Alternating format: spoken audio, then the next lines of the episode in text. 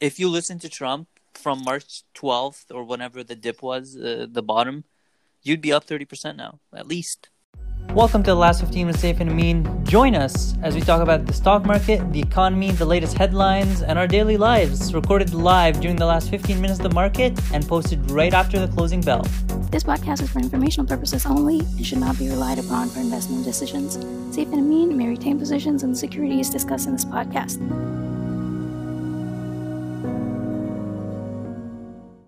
Amin, welcome back to The Last 15 with Saif and Amin.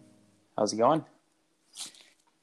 What an exciting day in the markets. Another green day, 2 green days in a row, as I predicted. What are your thoughts? Was that the case? I don't know. If you go back to Monday's episode, I'm pretty sure I was pretty excited about the markets, but I said we're going to close red for the week. Right. I still think that's going to be the case. It's only Wednesday. And you said red overall, so it's going to be, what, a 3% dip on Friday? So I guess... Let's go over the markets right now. The Dow is up 1.5%, S&P is up 1.7%, and NASDAQ. Tech-heavy NASDAQ. Can you believe this? I can't believe the numbers I'm seeing here. NASDAQ is up 2%. Yeah, Facebook alone is up almost 7%. There's some incredible stuff we're seeing, and the VIX is still around 28. So... maybe we can just remind our listeners about the VIX and what the VIX really represents. Right. So the VIX essentially, it's a measure of pain or fear in the market. So at a higher value for the VIX, you're seeing more volatility, more fear in the market. And it's an instrument that can only be used... you can only buy it as an option, and you can pretty much use it as a hedge against your portfolio. So if you're long stocks and you think the market's going to be volatile and perhaps there's more downside risk, but you're in it for the long term, you can buy some VIX options and kind of hedge your portfolio that way. Okay, so get this. Long, short, and VIX futures are at a multi-year low right now. So a lot of the speculative stock players... are basically giving up on speculating using the VIX. What does that tell you? It's not good news. If that means the way that translates in my head is that there's more downside risk. So VIX is more likely to go up. That's what the market thinks, or that's what the sentiment is. But wouldn't you expect the VIX to be higher? If there was more risk of the market going up or down? Right, but it's a snapshot in time, right? It's about how the market's doing today. People aren't willing to bet. Yeah. On either direction. But I mean, historically speaking, 28 is very relatively high. I mean, you're comparing it to 50 or 60 that we've seen last month, but 28 is double the normal levels we've had throughout 2018 and 2019.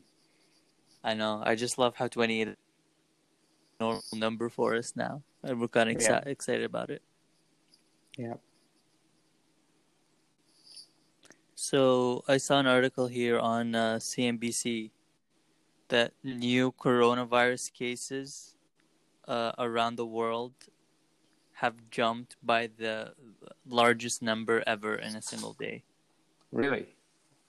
Exactly. Huh. So the number of newly reported cases worldwide jumped more than 100,000 new cases in the last 24 hours alone. Wow. Do you think that's just because we're testing more? That's one aspect, but I mean... What's the other aspect? I mean, that was the case last week. I think, all throughout the world now, the social distancing measures are more lenient than they were last week. A lot of economies are opening up. I mean, right now I'm in Vancouver, and if you go out on the street, you know, the malls are open. They're not as busy as they used to be. People are just living their normal lives. There's, you know, they're respecting social distancing to a sense, but you can't really do much. I just find it hilarious that now the WHO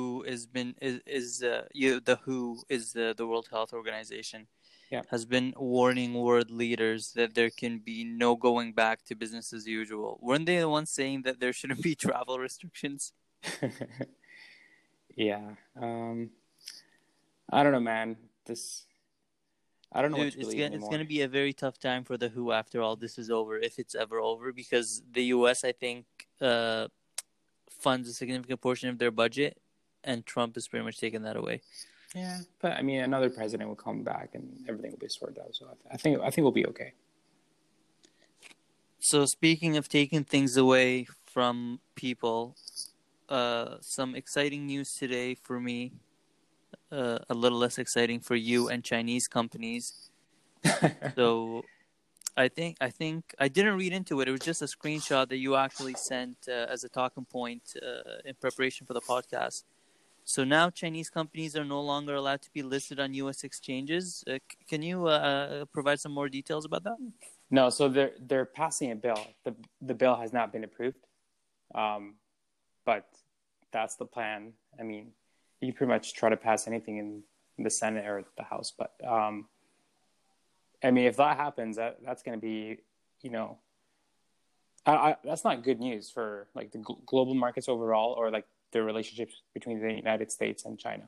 Do you think what happened? We obviously talked a lot on the podcast about this. I haven't been silent about my views about Chinese companies cooking their books.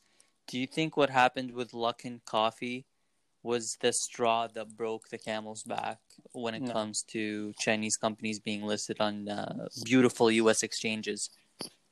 No, I don't think so. What do you think led to this then? I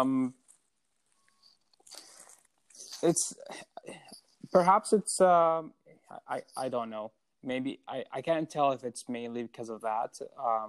Maybe if the SEC does not trust, you know, all the filings coming out of China, or because of the U.S. trying to, you know, have more strict measures against China. So it's pretty hard to tell at this point, but I don't think the SEC is involved in this.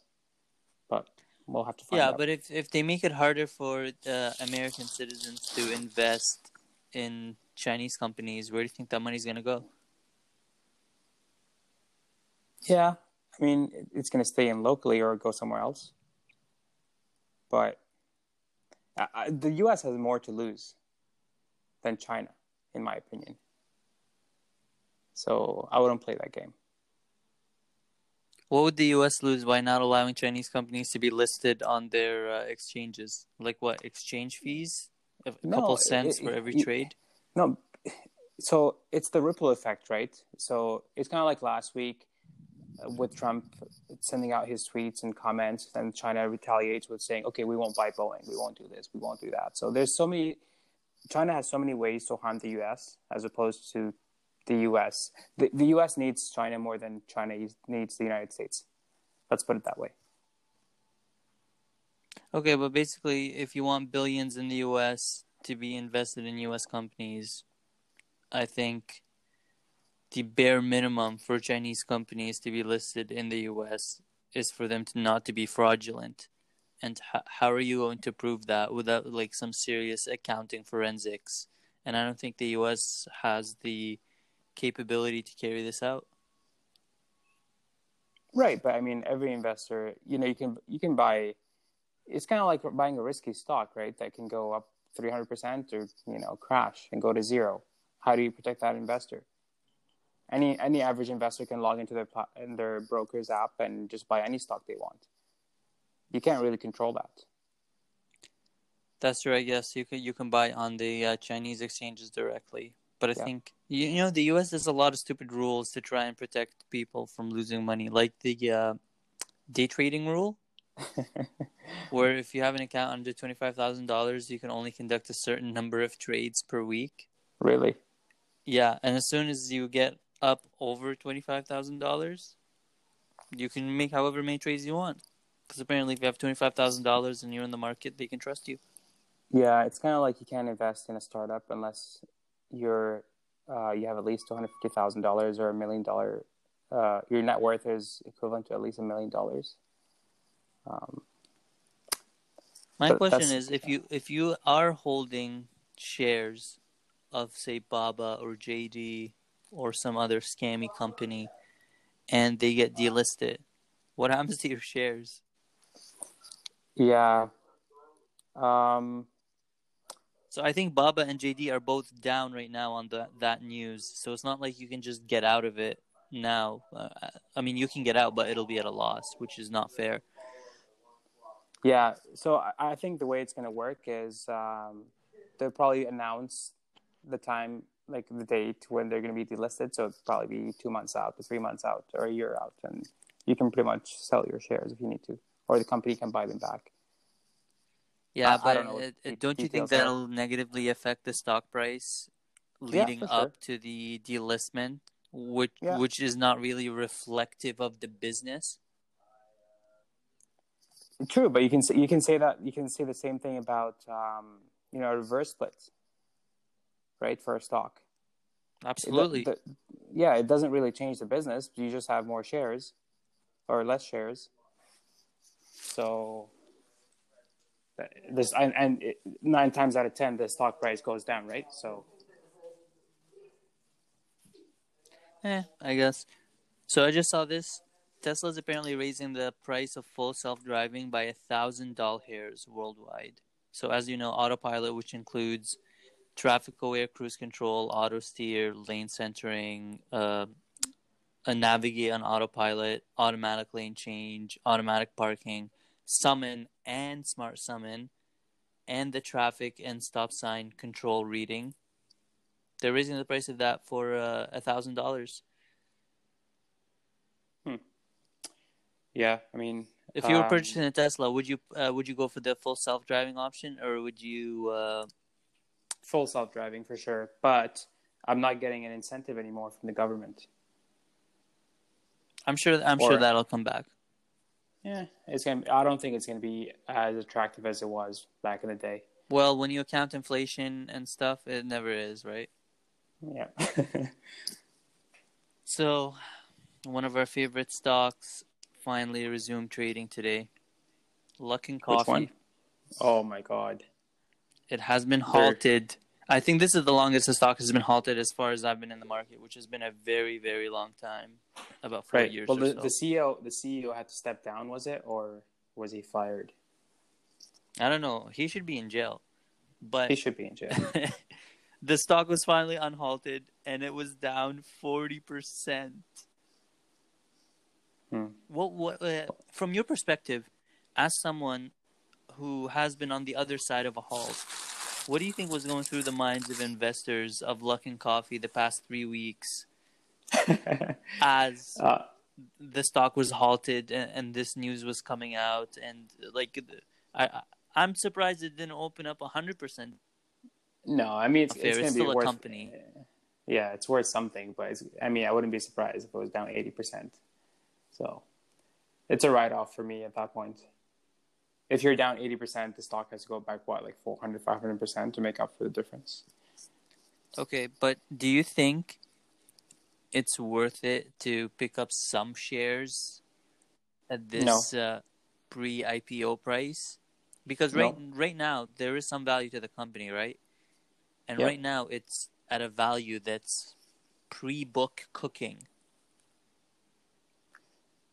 Yeah, but, I mean, okay, so in market terms, this is an event, but the company doesn't have a lot of history. We don't know if it has a strong moat. We don't know. We for sure know that it doesn't have strong management. So we don't know if it has a strong moat. You can't protect it with strong management. There's no intellectual IP or anything. Well, yeah, I mean, all I have to say doesn't seem that attractive. You're buying a company that cooked their books and is in the process of getting delisted, as we talked about earlier today, being Chinese and all. Let's put it this way: it's speculation, right? So you can't call it an investment. Yeah, so it would go ahead and buy it, but you're speculating. Yeah. So I think one of the first airlines to go down the nationalized route is not a U.S. airline, surprisingly. Lufthansa. Really? Did I pronounce that correctly? Yeah, Lufthansa. So they apparently received $9 billion by the German government in exchange for 25% of the company. They're a quarter nationalized now.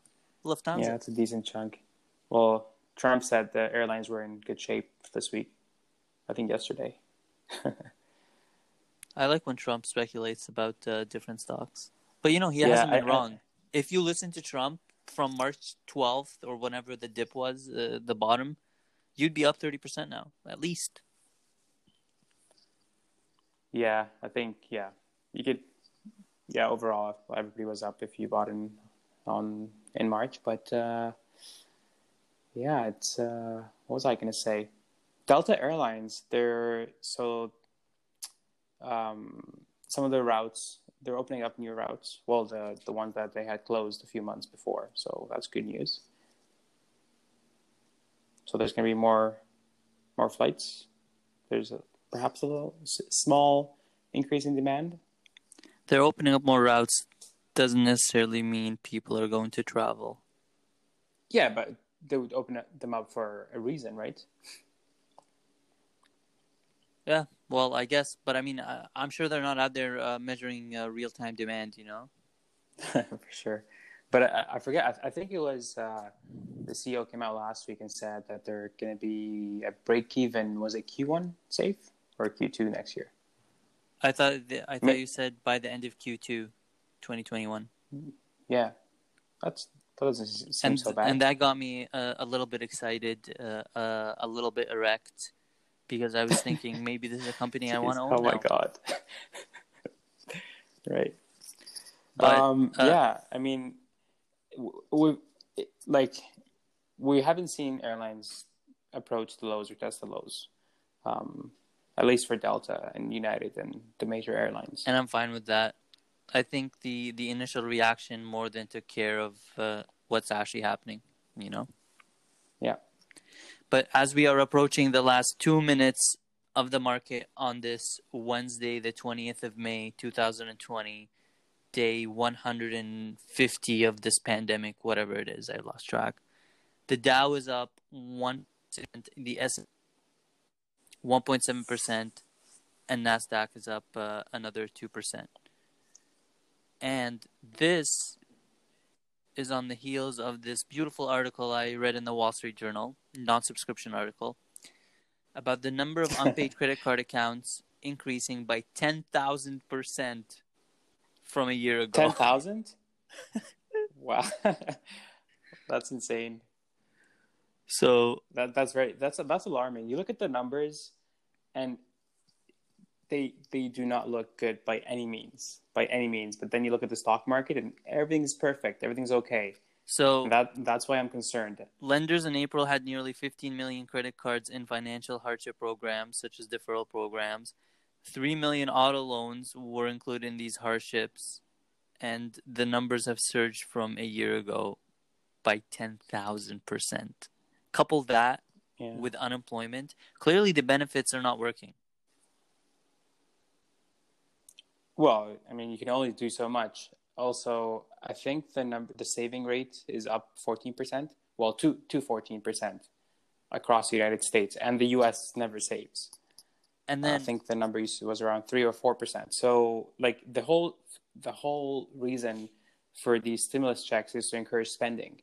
When there's spending, you kind of keep the economy afloat, and there's more confidence. But if you're just saving that money, then it defeats the purpose, really. So, in the past week, American Express is up 14%, MasterCard is up 11%, and Visa is up 9%. They're probably excited about people returning to the retail side and spending more money, but people aren't going to be paying their bills. What can I say? Yeah. All right. Last15pod@gmail.com. We didn't get to any listener questions today or comments. Maybe we'll do that on Friday. For sure. What are your thoughts on the market between now and Friday? Do you think we continue this? We stay flat, or do you think something tomorrow, right? We're expecting some unemployment tomorrow claims. Yeah, but the market's going to ignore that completely as it has for the past 7 weeks. It would be different if it didn't. Yeah. So my hope is that the market remains flat and closes around 29.50 by Friday. Is it overvalued? Yes, but I'd rather have it there because you don't really want another 5% dip at this point. So the S&P just closed at the highest since early March. Oh as my God. Facebook and Amazon hit new records. Dow was up 300 points. It's a beautiful market. But I am waiting for a red day to sell some beautiful cash-secured puts. Same here. Until that day, we'll talk to you guys then. Take care.